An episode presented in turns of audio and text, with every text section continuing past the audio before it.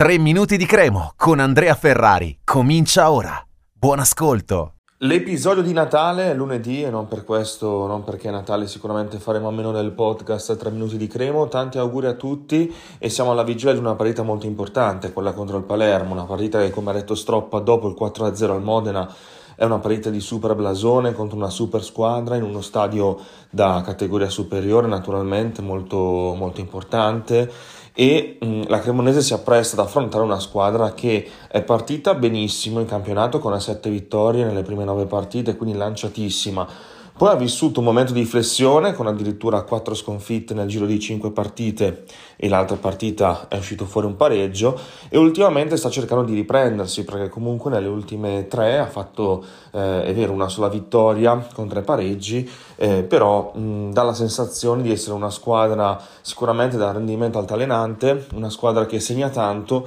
però ha anche qualche problema dietro segna tanto perché ha fatto tre gol sabato contro il Como, li ha fatti contro il Pisa, li ha fatti anche la partita prima contro il Parma, quindi eh, nove gol nelle ultime tre partite, però ne ha subiti anche parecchi, tre col Parma, eh, due col Pisa e tre l'altro giorno, quindi solamente uno in meno rispetto a quelli che ha fatto. Eh, la Cremonese eh, deve stare molto attenta perché contro un attacco così comunque eh, forte e con ottimi numeri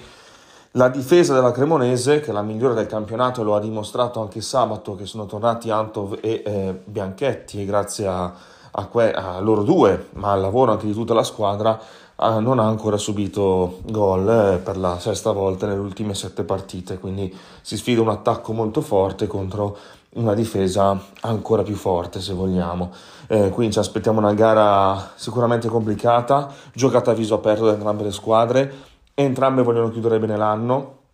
Il Palermo con una bella vittoria eh, tra le mura amiche e scacciare via ogni tipo di pensiero legato a un possibile esonero. Corini è stato in bilico per tante tante occasioni anche perché non è ben visto dalla piazza fin dall'inizio, quindi ogni minimo pareggio sconfitta veniva abbastanza criticato a questa occasione da portare a termine eh, per il 2023 e la Cremonese però al contempo si era posta l'obiettivo dopo la sconfitta di Piacenza di arrivare a 35 punti alla fine dell'andata che sarebbe un bottino importantissimo, ha vinto col Modena e ora deve vincere contro il, il Palermo. Eh, se la Serie B poi andrà in ferie, diciamo così, fino a metà gennaio, poi la Cremo in realtà torna in campo settimana prossima nella partita di Coppa Italia contro la Roma. Veniamo anche alla probabile formazione eh, con eh, i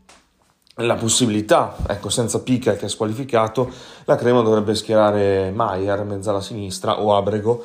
più probabile Maier in quel ruolo, mentre per il resto potremmo rivedere sempre la stessa Cremo, anche se siamo a pochi giorni dall'altra partita che abbiamo fatto, eh, quindi con Jungdal, Antov, Ravanelli Bianchetti,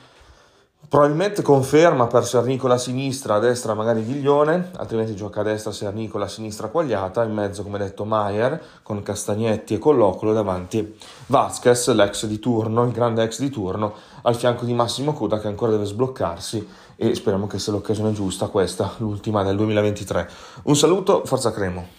Per oggi 3 minuti di Cremo finisce qui. Appuntamento al prossimo episodio.